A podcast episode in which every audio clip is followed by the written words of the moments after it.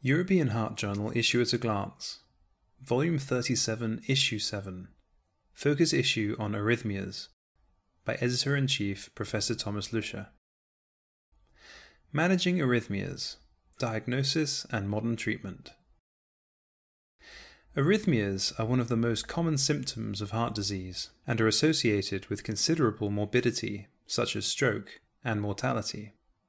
Fortunately, with the introduction of ablation techniques and device therapy, their management has considerably improved over the last two decades and again more recently.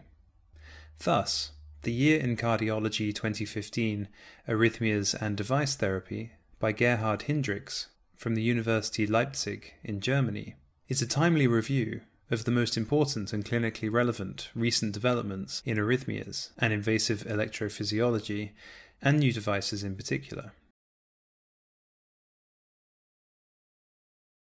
Ventricular tachycardias are the most feared arrhythmias.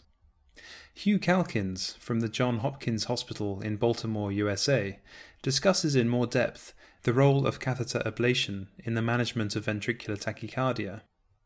As he points out, the treatment strategy for ventricular tachycardia must be guided by patient symptoms, the risk of sudden death, and the underlying cardiac structure. Over the last decades, Catheter ablation has emerged as the primary treatment of idiopathic ventricular tachycardia and has become an important management strategy in reducing ventricular tachycardia burden in patients with structural heart disease and an implanted device.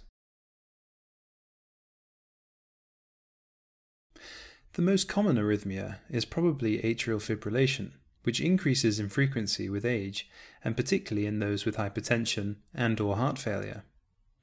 Also, here, catheter ablation has become a valuable treatment option.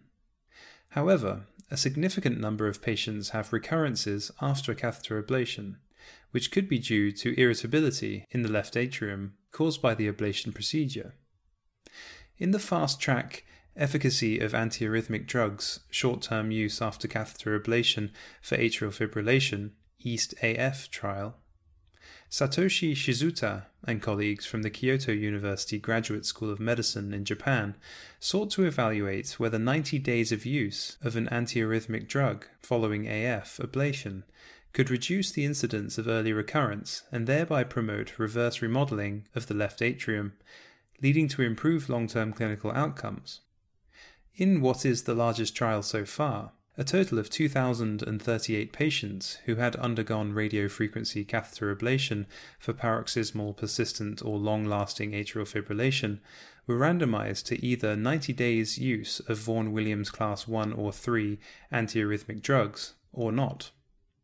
The primary endpoint was recurrent atrial tachyarrhythmias lasting for more than 30 seconds, or those requiring repeat ablation hospital admission, or usage of class 1 or 3 antiarrhythmic drug at one year.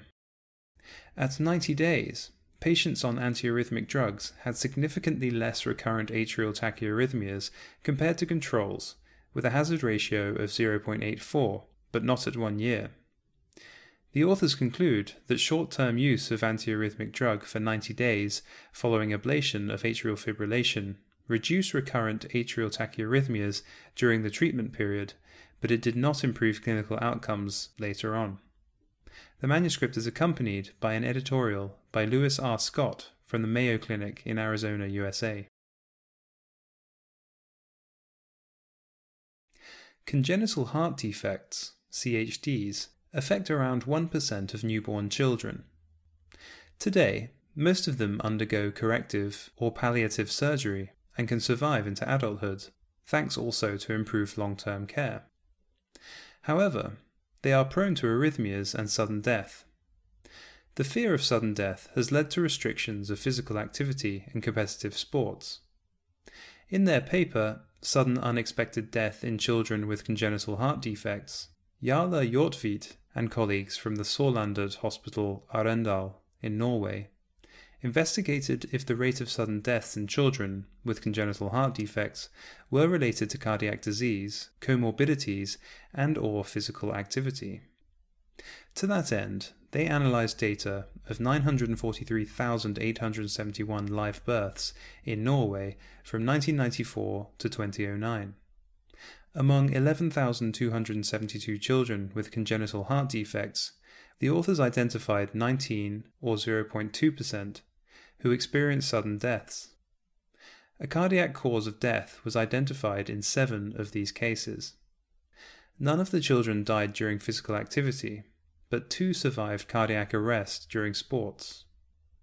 The authors conclude that sudden death is infrequent in children with congenital heart defects who survive two years of age. Comorbidity was common among children who died. Physical activity is rarely associated with sudden death, challenging certain recommendations for such patients. The manuscript is accompanied by a thoughtful editorial by Gerhard Paul Diller from the University Hospital Münster in Germany. The ECG remains the most important tool in the diagnosis of arrhythmias. Until recently, the inferolateral early repolarization syndrome possibly included patients with Brugada like ECG, recorded only in the high intercostal spaces. In their paper, Significance of electrocardiogram recording in high intercostal spaces in patients with early repolarization syndrome, Shiro Kamakura and colleagues from the National Cerebral and Cardiovascular Center investigated ECG recordings in the second to fourth intercostal spaces in 56 patients with early repolarization syndrome and spontaneous ventricular fibrillation not linked to structural heart disease. They underwent drug provocation by sodium channel blockade. 18 patients with type 1 Brugada like ECG were excluded. 38 patients were classified into four groups A, those with early repolarization and type 1 Brugada like ECG only in high intercostal spaces, B, early repolarization syndrome with non type 1 Brugada like ECG only in high intercostal spaces, C. Early repolarization syndrome with non type 1 Brugada like ECG in the standard ECG. And D. Early repolarization syndrome only, spontaneously or after drug testing. During almost 10 years of follow up, the rate of ventricular fibrillation, including electrical storm, was significantly higher in groups A, 67%, B, 80%, and C, 50%, then in group D, 11%. Thus, in about a third of patients with early repolarization syndrome who showed a Brugada like ECG in the high intercostal spaces, ventricular fibrillation recurred, specifically in those with Brugada like ECG in any precordial lead, including high intercostal spaces. Such patients comprised about half of the entire early repolarization cohort. The manuscript is accompanied by a critical editorial by Josep Brugada from the Hospital Clinic of Barcelona in Spain. An important risk factor of ventricular arrhythmias is a long or short QT interval in the ECG.